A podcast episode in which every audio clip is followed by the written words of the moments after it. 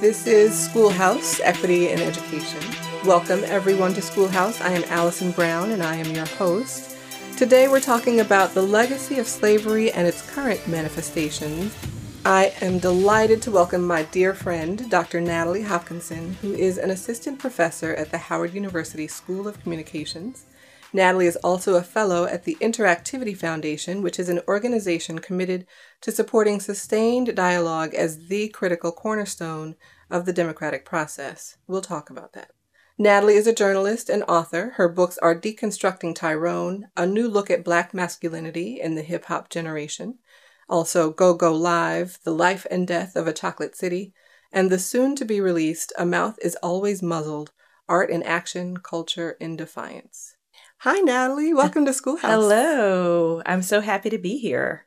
Well, you know, we are both very proud graduates of Howard University. Woo-woo. And you are, you've come full circle. You're back at Howard University. I have. And you're in the School of Communication. Yes. So you're steeped in the narrative conversations, perspective, mindset.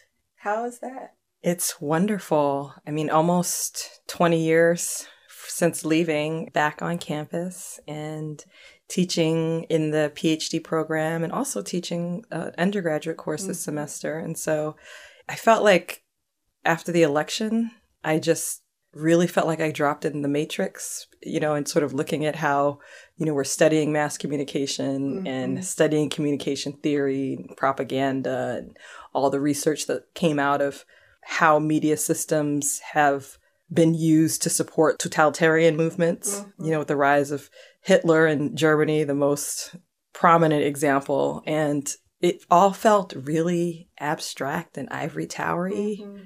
And With then it got real. Well, just I mean, in general, being in the academy, you think about it being divorced from reality, and you're sort of this idea that you're in the ivory tower, but not so much. Yeah, and then it played. It out. felt very real. It got very, very real yeah. on the election. Yeah, you know, so it felt like all of the things that we talked about with undergrads. We talked about the Black Lives Matter movement and the civil rights movement, mm-hmm. looking at the mm-hmm. role of media in those. We looked at how media systems have evolved, and they taught me a lot about social media. Mm-hmm. And so the students, the students did, mm-hmm. yes. And, you know, we all had lots of great laughs and conversations about Mr. Trump. Mm-hmm. And, you know, then suddenly it, it really was like a huge wake up call. Mm-hmm. So the power of the media. The power of the media. And, you know, as I alluded to in my theory class, again, you look at some of the early communications theorists, they were really trying to understand how, how in the world did Hitler gain power? Mm-hmm. And what role did media play in that? Mm-hmm. And a lot of those early theories have been discredited. Mm-hmm. You know, they call them mass society theories, where they say, oh, you know, media really doesn't have that direct effect and it really isn't as impactful as people fear that it is and people have agency. Media is not like an injection thing where you just sort of take in, but you know, it's really forcing me to really rethink a lot of those things. So are those theories actually now being proven true or were they being debunked because there wasn't the kind of proliferation of media and messaging that we see now? Think about the media landscape was much different back then. Mm-hmm. Um, it was much simpler and less complex. But a lot of the things that you hear about internet and social media now, people were saying the same thing about radio. Actually, I was reading about this to hmm. prepare for today. People wrote think pieces about how will radio replace teachers? Will people just sit there listening to lectures and they have no need to go into the classroom? Which is the literal conversation right now about online education. That's literally the conversation. Yeah. Uh-huh. I mean, I can pull it out. Yeah. Like I was looking at that, just, you know, having a good laugh about that. Yeah. But there's always mass panic around media. Mm. But I think in this case, I mean, we, well, I'll just say there's a lot for us to study. Yeah. And a lot for us to figure out. Well, so speaking of mass panic, Deconstructing Tyrone was your first book with Natalie Moore. Yes. And you were talking about black men and black masculinity. Yeah. And speaking of mass panic, yes, there has always been in this country mass panic around black men and masculinity and you know just even the developing narrative right now around President Obama mm-hmm. and the mm-hmm. first family as the exceptions to the mm-hmm. otherwise, you know, completely distorted narrative about black people they're the exceptions, right? They're yes. the exceptional Negroes, so to speak. Yes. Right. And, you know, there's research recently about preschool teachers and black boys in school. You know, so this study was of teachers and it told them that they were to really kind of look at, think about classroom management principles. So it didn't tell them what the, what the actual research was, was to, which was to measure their implicit bias. Mm-hmm. So they were instructed to kind of look for things in the children in the classroom one white girl, one white boy, Mm-hmm. one black girl, one black boy. And they were instructed to look at the classroom generally and identify those potential areas of misbehavior or correction. And overwhelmingly, nearly all of the teachers studied focused on that black boy first. Hmm. And none of the kids misbehaved at all. But then coming out, they talked about that black boy Mm. as the problem in the classroom. You know, so all of this is about narrative and perspective Mm-hmm. and mass panic around black masculinity. Yeah. And how how is that manifesting right now? You know, what's been sort of stable about it is that, you know, these stereotypes that lead to implicit bias Yeah. have been portrayed in the media. They've been, these are messages that are very stable. Uh, stereotypes, they work. They're mm-hmm. very effective mm-hmm. communication tools. As we said in our book, it's a shortcut to character development. Mm-hmm. You don't have to develop Tyrone as a character because just say the name and you're laughing. Mm-hmm. So that means you're already you've already made a decision about who that person is and the quality of that person and you know what types of person you're going to be dealing with. And so these are some of the issues that I mean they've just been in the media for a long time and I mean and it, it's sort of like means of control so you know you open the show talking about issues around slavery. I mean some of these narratives really originate there and are re- really used to sort of perpetuate this the system of slavery Mm-hmm. because you ha- without slavery and this is what i've been doing some research on my next book that's coming out and you know you hear in the abolition movement you hear people who were against abolition saying well if we let these men out they're just going to sit around having sex with, Raping their women, women. and our women too Yeah. they're lazy, you know, they don't want to work. Yeah. And the only way that they can really be part of society is to be under our tight control. Yeah. And so these were narratives that were really, since those times, and they were really narratives that sort of made us say, well, we are a civilizing influence. Yeah. And even the, the institution of slavery was a way to civilize these people. And Yeah. wow, they are so much better off than they were back in Africa. We did them so many favors by bringing us under our civilized control and, you know, giving them Christianity and all these things. And, you know, these are all narratives that have been used to control, control the society, control black people Yeah. as a whole. And it's so heartbreaking to see that it continues in the classroom. You know, in the preschool classroom. Mm-hmm. Yeah. Like, can they get a fresh start? They're three. Can they be three? Can they be three? Do they have to carry the whole weight of the world and all this baggage that we have in this country that has never really been dealt with? Yeah. yeah. So that's what I'm calling a gift. The recent events is that my favorite quote is from Cornel West. Mm-hmm. Actually, it was a tweet a while ago. He was like, We shouldn't deodorize the conversation about race. Yeah. We need to let the funk rise to the surface. let it stink. Let it stink. Let it stink. let it Smell it. Smell up the Deal place. with it because we just been deodorizing it really. And I think Obama, he really, I mean, not intentionally, or maybe it was intentionally. I think he was sort of like a balm soothing Yeah, everyone. yeah. And, um, you know, made us, a lot of us feel like we had started to turn a corner on a lot of these issues. Yeah. You talk about civilization. So, you know, I've been doing this research about Native American boarding schools. Hmm. And the kind of trajectory to that point mm-hmm. was okay, we really did them wrong. And now the favor that we can do for them is to civilize mm-hmm. them. You know, we can give them civilization mm-hmm. as our Yes. apology and our gift Yes. for having done them so wrong Yeah. because they're uncivilized. That's right. And it's the same sort of thing. You Yeah. know, we're going to bring them under our control and man, they were so they're so much better off now that we came and They took were over such their land. savages. As we took over their land. yes. Yeah. And now we've given them this gift. It's a parallel story, Mm-hmm. but it's the same, sto- you know, it's the, it's the same mentality. So one of the things that, you know, you and I have talked about is the legacy of slavery. Mm-hmm. We had a conversation this weekend that really has made me kind of think about the perspective of whiteness Mm-hmm. in that story.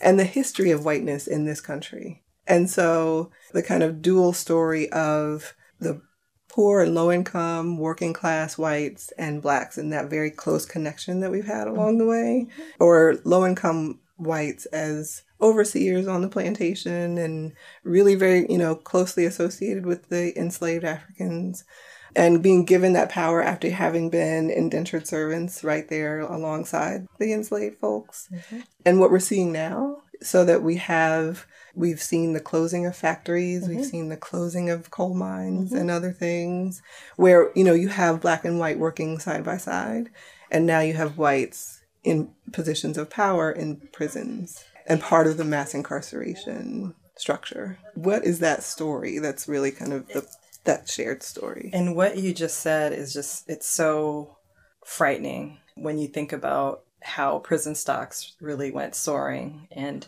everyone was pretty yeah. well in the private prison industry they're very excited about it and even after in, the election after the election and even mm-hmm. doubling down about his immigration policy that's what Trump he said he wants to deport them or jail them right? Mm. So if you deport them, you can't make money off That's of right. them. They're but if you here. jail them, then you can really make some money off of them. But and this is anecdotal. Yeah. But I know like in places like West Virginia where I, I do some work and I do spend some time, I've talked to young people. They have worked in the coal mines mm-hmm. and but the new thing for them is working in prisons. Mm-hmm.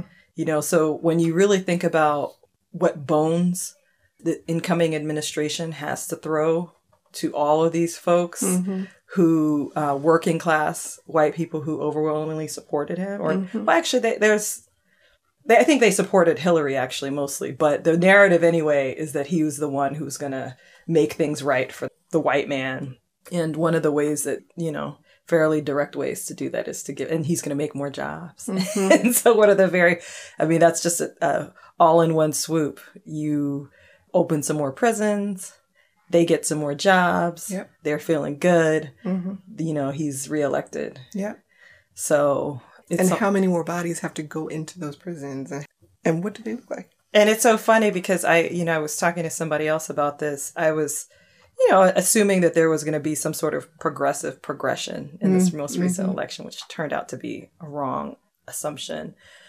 You know, one of the things that Obama did was he said that he announced they would stop using private prisons and so me very fancifully, oh well, maybe they'll be they'll end private schools too because you know that's another boondoggle, yes, uh, another money making opportunity for people, and you know all of that seems so distant, mm-hmm. you know. Mm-hmm. And one of the things that I have to try to fight within myself to do is to stop dreaming big and to mm. stop thinking about bold things that we could do, especially when you're thinking, when you look at evidence, like you're talking about in this, like this is evidence.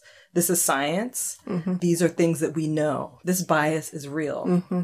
We do not invent it in our heads. That's right. And so now that we have, like, I feel like we've come such a long way in what we know mm-hmm. and what we know works and what it doesn't work. Yeah. And if you can have an appeal to reason and evidence, yeah. then you can have hope for like change. Yeah. And it's hard to believe in reason when you look at the way the campaign that has been run this year. Yeah. So, but the challenge I think is to like just hold on to it. We're talking about four years. Mm-hmm. We should not dim our lights or mm-hmm. lower our expectation and yeah. lower our demands for the system to be fairer. Yeah. I think we can dream big in other ways. Mm-hmm. And the federal government is one piece of a very, very large pie of activity. Yes. And the Interactivity Foundation has been really supporting dialogue, conversation. And, you know, Eric Holder, I, I remember being at DOJ when Eric Holder said, We are a nation of cowards because we don't talk about hmm. race. What is the role of dialogue right now, and how do we dream big around conversation and building understanding across communities? Well, I think part of dreaming big is to to not be afraid. You know, I think that even at just a couple weeks in, mm-hmm. people are already censoring themselves mm. and, and sort of adjusting what their their language is. And so that's part of it is really sort of doubling down mm-hmm. on conversation and dialogue and cross red state, blue state dialog Mm-hmm. it's easy to get very cynical Yeah. about it. And, you know, sort of people were already very derisively talking about, you know, Obama's kumbaya, Mm-hmm. kumbaya-ness. Yeah.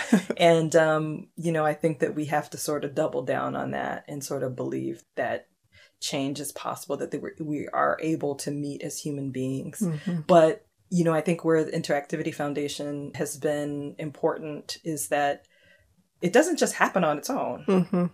Like you have to create the space. Yes. You have to support people and make it an environment where they can do it. Yeah. This is not something that somebody who is working minimum wage and has children and you know and and all of the and it really doesn't matter what socioeconomic level you're at like people don't have time to just sit around and dialogue so we have to support that you know and, and really find ways of doing that and so and that's what IF has been doing in, in the years that i've been affiliated with them so i'm i'm grateful for that privilege Mm-hmm.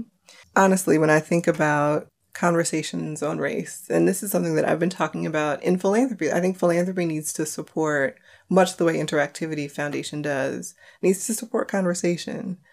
I have real fear, honestly, when I think about strangers coming together across racial lines to have discussion. It scares me. Hmm. What are the possibilities, and how do we do it in a way that's constructive? Well, I think that there has to be institutional level commitment. So we have to look to our community institutions, churches, schools, Yeah.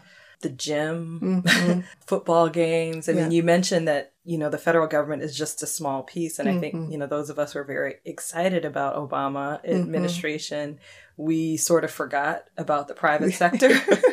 and so that's one of the big differences in my next book. You know, I'm dealing with, you know, a country that has no private sector. Mhm. The government controls 80% of the economy. I mean, your only hope of anything is Mhm. through the government. Mhm. And in the United States, we don't have that Yeah. issue. So while the Justice Department might be run by somebody who has shown to be hostile to issues of diversity and, and all of those things, many people in the private sector disagree. And so, you know, we're going to be looking for them to double down on diversity, inclusion, Mhm. I mean, it's really time for them to step up to the plate and be leaders in this space. Mhm. You know, we've made some progress, you know, in this area of dealing with all of these historic divisions and beefs and resentments and you know we they, they're gonna have to step up So, your latest project, A Mouth is Always Muzzled. What's it about? It's about the role of the arts in society during times of ethnic and economic strife. and it's sort of set around the Guyana diaspora. So, Guyana is a, a Caribbean country in South America, English speaking part of the British uh, West Indies. And it sort of is a look at the role of the arts in society around the backdrop of the 2015 election, which was very, very crazy and contentious. Mhm. And so it's sort of looking at two artists. One is a black male poet who's a millennial, and then the other is a Indo Guyanese painter who's in her late 60s. And so the story is told through their different perspectives on what the role of the art, what it should be, what it shouldn't be in a time of real strife, drama, racial tension, Mhm. economic deprivation. Mm. And as I was reporting that, it felt like fiction how Mm. crazy it was. and, and it really was, you know, I think our election ended up sort of it wasn't quite the same like in in Guyana there was people were actually killed who were speaking out during the time that I was sort of covering this issue. Speaking out against the way the, the election was going. speaking out against corruption. Uh-huh.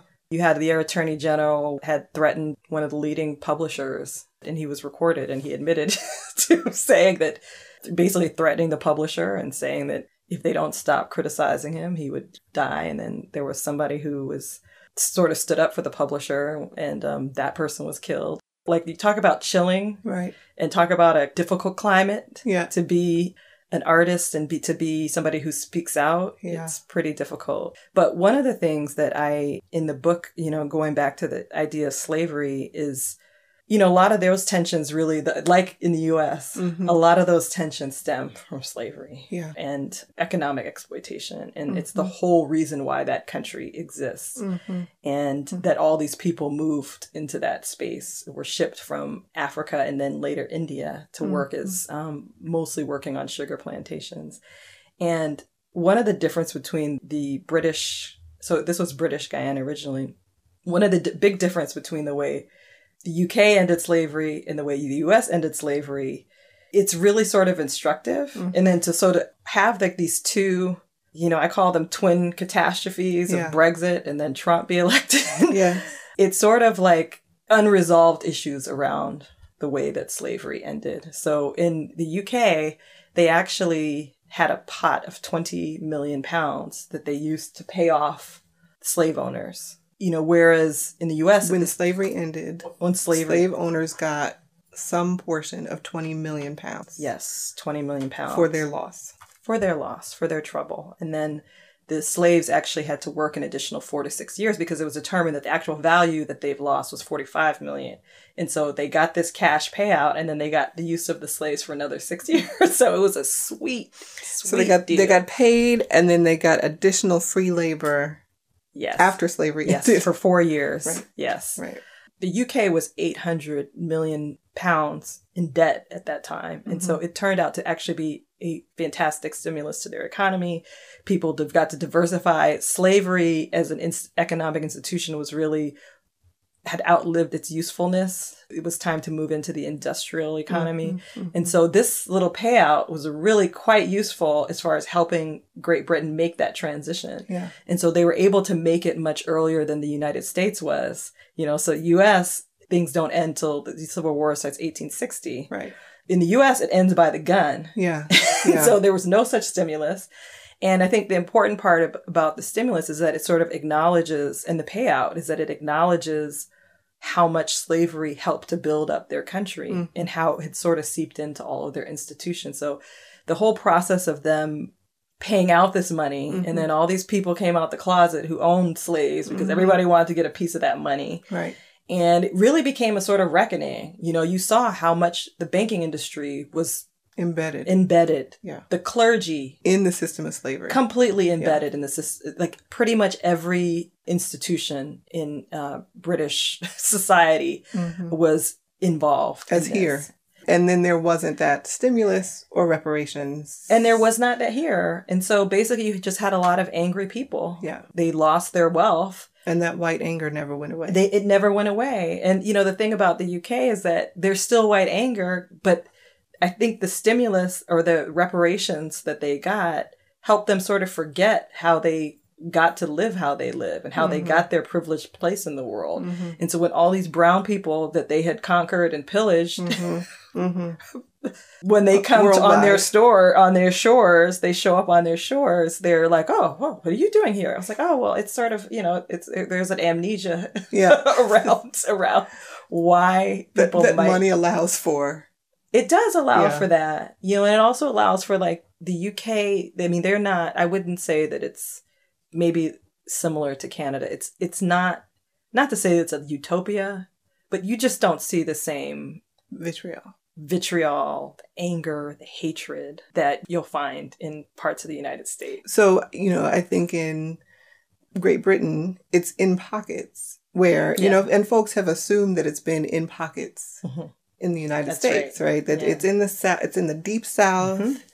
maybe some in Appalachia, like that mm-hmm. anger, that kind of mm-hmm. old generational anger and mm-hmm. hatred is just kind of in those pockets. But actually, it's not just in those pockets. And that white anger never had an outlet, or it did actually in post Reconstruction mm-hmm. violence and uh, Jim Crow. Yes, but not a, a, a kind of institutional reckoning with what the loss to white community had been of the institution of slavery. Yeah.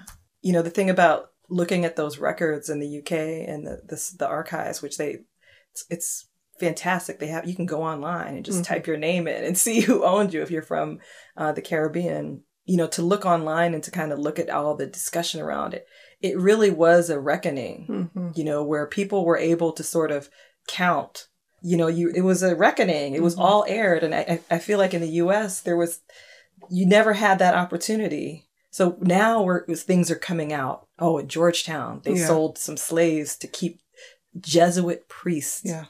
stole slaves so that they could keep the university afloat. Yeah. This is a shock to many of us here, maybe not to certain historians, but it's a shock to us. And that's partly what this is. After the war, it was sort of everything was sort of shrouded, Mhm. nothing was really dealt with, Mhm. and it was hidden. And then that really sort of has allowed a certain level of an- amnesia. There was Mhm. not this reckoning that really needed to happen. And it wasn't just the loss of wealth, it's a loss of privilege Mm-hmm, mm-hmm. you know that's why i feel like in, even in these places like indiana where we both live Yeah, yeah. and in the west and these you know utah and all these other states like that's this idea of white privilege and white supremacy that they felt like was lost Mhm. and probably obama triggered them a lot Mhm. maybe he triggered them in ways that they didn't I didn't even realize. realize it until they're like oh look at me look at my hand Yeah, I voting can't for even Donald help it. I Trump. can't even help myself. voting for Donald Trump. So the conversation about reparations for the descendants of enslaved peoples in Mhm. this country has hit a brick wall here. And I'm wondering if that brick wall is actually the notion of a stimulus. Because, you know, you have the abrupt end to this institution that has been feeding people, that has Yeah. been generating wealth for literally for generations, and it's over. Yep. And then conversations about 40 acres and a mule and restitution to the folks, rightfully, Yes. to folks who've been stolen and abused Kidnapped. and maimed and murdered for hundreds of years on this soil. But then no conversation about what replaces that institution that's now gone. So is that the brick wall that do you think? Or a brick in the wall around reparations? It's one of them. I mean, I think that that we had some very fanciful discussions around it. So Ta-Nehisi Coates, who's Mhm. our our friend from Howard, he you know did a wonderful job in sort Mhm. of br- making this case for reparations in the Atlantic and looking at not just the slavery era. He was looking at all the policies that replaced slavery and that helped to could sort of conspire to target Black people and keep us isolated Mhm. racially and economically um, in Mhm. this country. And that was sort of the farthest that we've sort of seen it go. Mhm. Hilary Beckles, who I quote from quite a bit in my book, he has led the effort for Caribbean nations to Mhm. To to, receive to, to reparations. receive reparations. And, and that process actually started back in 2013. Like he, Mhm. he published his book, Britain's Black Debt, in 2013. He also gave an address to Parliament Hmm. and he was interested in, in, you know, furthering that dialogue. I mean, I think in the UK, because you have all these fantastic records, you know, it's very easy for me to trace my name Hmm. and look and see what they owe. And in the United States, so much of that is buried Yeah. and we don't know like on we it's like an accident that we know that these georgetown jesuit ministers did Mhm. this Mhm. there was never any sort of systematic way to sort of do that but in both cases there's a brick wall Mhm. and we spend our time talking about these aggrieved white people Yeah. and their feelings Yes. and and their loss of privileges Yes. yes. and there's a huge privileging of their needs Yeah. and real amnesia ignoring like we don't even ask the question Mhm. of our needs and and my again my fear is with this new administration that's coming in is that we hide and we we don't continue those conversations Mhm. like we have to like this is fact Yes. this is history these are evidence like this is these are things that are true Mhm.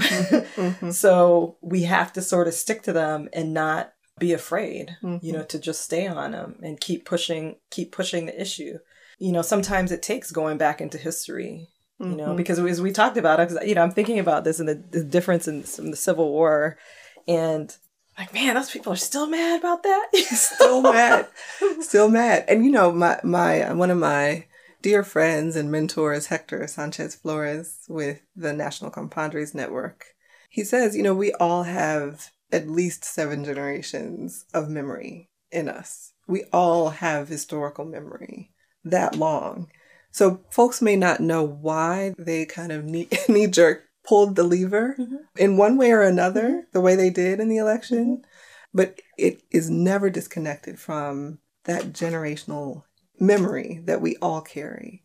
So when we talk about the schools today, and you've been heavily involved and do, you've been doing a lot of research about Mhm. education in this country and the schools, when you think about the current structures, you know, traditional public schools, public charters, private schools, even, where do you see that kind of generational memory reflected?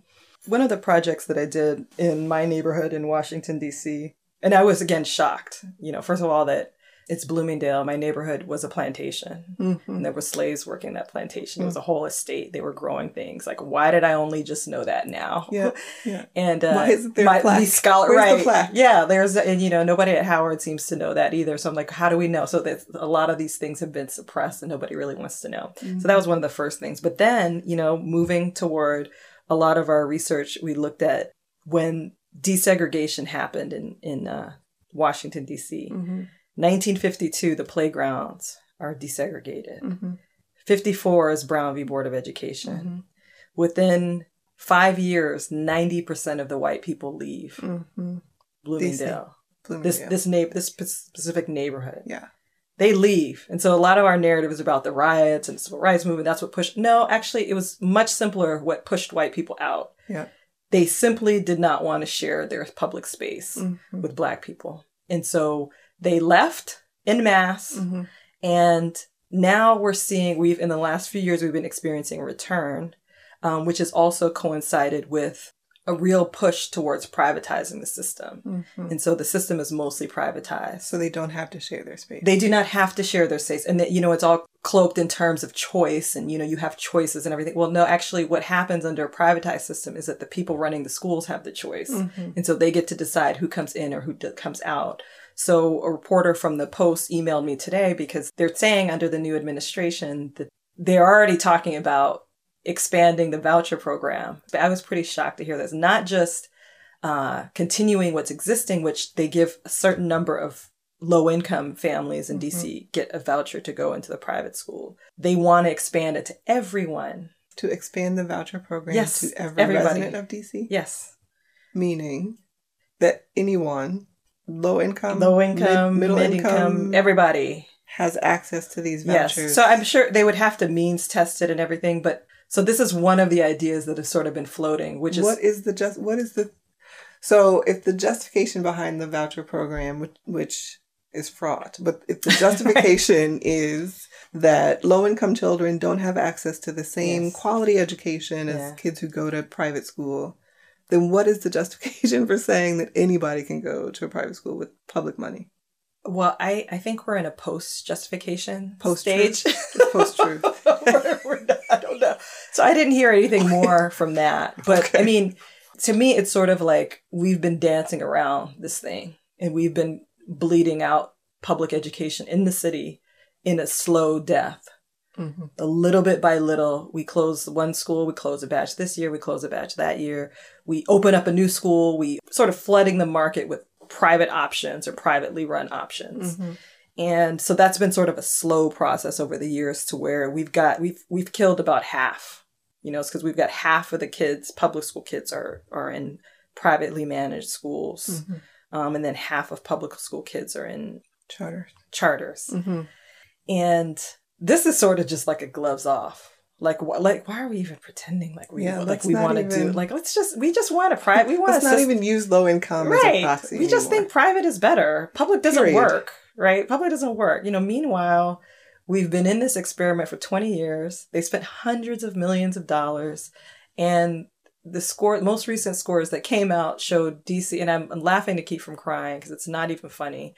Twenty five percent of DC public and charter schools are college ready. one in four So how has this investment worked for us already? 20 and, years. And why would we want to double down on that investment?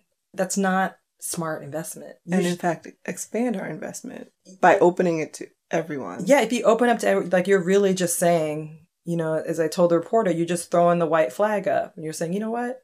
Racial, economic segregation, we don't care because the whole thing about private management is that the people running the schools have the choice. Mm-hmm. You know, so it's like if you're in the 70s and you're a black person, you're trying to get access to a Trump hotel. Mm-hmm. It is up to him whether he lets you in or not. Yeah. Even if you're the government paying for that voucher, there's nothing you can tell them. If Yeah. they only want to let one black person or no black people into their school, that is their choice because they are privately run. Mm-hmm. So, you know, the idea of lo- of unleashing all of DC school children to the forces, these private market forces, they're hostile to poor people of color right now. Yes. And the notion of desegregation, integration, closing achievement gaps and opportunity no, gaps all of of that, right. All of that has been public. And the initiatives behind those things have been public. And they've all been public. And then they also, to go back to that 1954 situation, they're all trying to ameliorate the choices of white people. Mm-hmm. White people make a choice in mass that they don't want to be a part of the system. Mm-hmm. And so all of these remedies that come about to say, hey, this is one system. Let's all, you know, so th- so they decide they don't want to be a system. They either move to all white communities or they put their children in private schools. Mhm. They get into very exclusive communities. Mhm. And in any case, they're excluding people, excluding people of color, people of limited means. Mhm. And some of us are positioned to be able to navigate these things. Mhm. There's always going to be a few. And Yeah. actually we're we're sitting in a room there there too. We'll be able to navigate it. Mhm. But we are still at the mercy and whim of these forces. Mhm. Either one of our children could be kicked out and we we have no recourse really. There's nothing that we can do and that's something that as you know as you know in your work that Mhm. happens quite a bit. Yeah. We know that there's bias. And these I'm sure this study was public school kids in Oh, New yeah. Orleans. Oh yeah. Mhm. So we know there's bias even in the public system. Mhm. The private system which has no expectation of accountability, Mm. there Or structures to even measure. to measure. They can grade unfairly. Yep. They can admit people at a whim, deciding who they want in, who they don't want in. They can kick out people, Yeah. deciding who they want and who they don't. And so you're once again putting us at the mercy of the whims of white people Mhm. and white institutions and no public accountability for that. So it's Mhm. very depressing. So I, you know, you know, again, I'm just going to try to do what I've always done Mhm. which is to just call it as I'm seeing it. Mhm. So we'll, Mhm. we we shall see whether this thing gets any further. It seems like when we scream and yell, they like that even more. But Yeah. I we have no other. That's that's all we got to do for the public record, it, they I mean, people have to know that this is what you're doing. Yeah. This is what the impact has already been. Mhm. This is what history has already shown us, Mhm. and this is how you're. This is the decision that you're making despite that. And beyond that, you know, we just have to figure out how to help our children, our communities, uh, sort of survive whatever is coming. Mhm. I will say, you know, just to end on a note of hope, that I have really been fueled lately by our grantees, the organizations that we support who, you know, at the ground level are turning inward and they're turning to the local work that has to happen on the ground. On the that fateful Tuesday, you know, we saw in Massachusetts and Georgia initiatives that were defeated that were really intended to expand charter schools because you know I think our groups really helped to build a narrative about privatization mm-hmm. and what that really means for communities and didn't at all have the resources to match the money that was going into really kind of big- it's big supporting yes these initiatives that did not pass. So That's fantastic. that's happening at the local level and i think that there's a lot of conversation now about how locally the groups can be focused so that they can be ready for you know four years from now to really retake the reins and to bring the federal government back in as a partner so i think there's there's hope as India Arie says I'm glad to hear that. I did not hear about that. So I, I want to know that story. yeah That is yeah. inspiring. hmm So the work that you all do here at the Communities for Just Schools, it's more important than ever. Mm-hmm. I hope you double down. I mm-hmm. hope all of your grantees double down. And I hope that the fund continues to grow because civil society is the only hope actually right now. Yeah. So I think it's kind of great you're not in the government anymore. i know I mean, number of reasons, but I mean, civil society is much bigger, mm-hmm. and it can be as powerful mm-hmm. as uh, the federal government and who's running it. And so, it's going to be really important for philanthropy to stand up, to get up and get in there. Mm-hmm. Natalie, I could talk. You know, I could talk to you all day. but thank you. Thank you for having me yes, so much. This was fun. Where can folks find you if they want to reach out to you online? I am on Twitter. mostly. I'm also, um, you know, I'm at Howard University's website. Thank you, Natalie, for joining us on Schoolhouse, and thanks to all of you for listening. Remember that you can follow me on Twitter at Allison R. Brown and sign up for the Communities for Just Schools Fund newsletter at cjsfund.org. Have a wonderful week.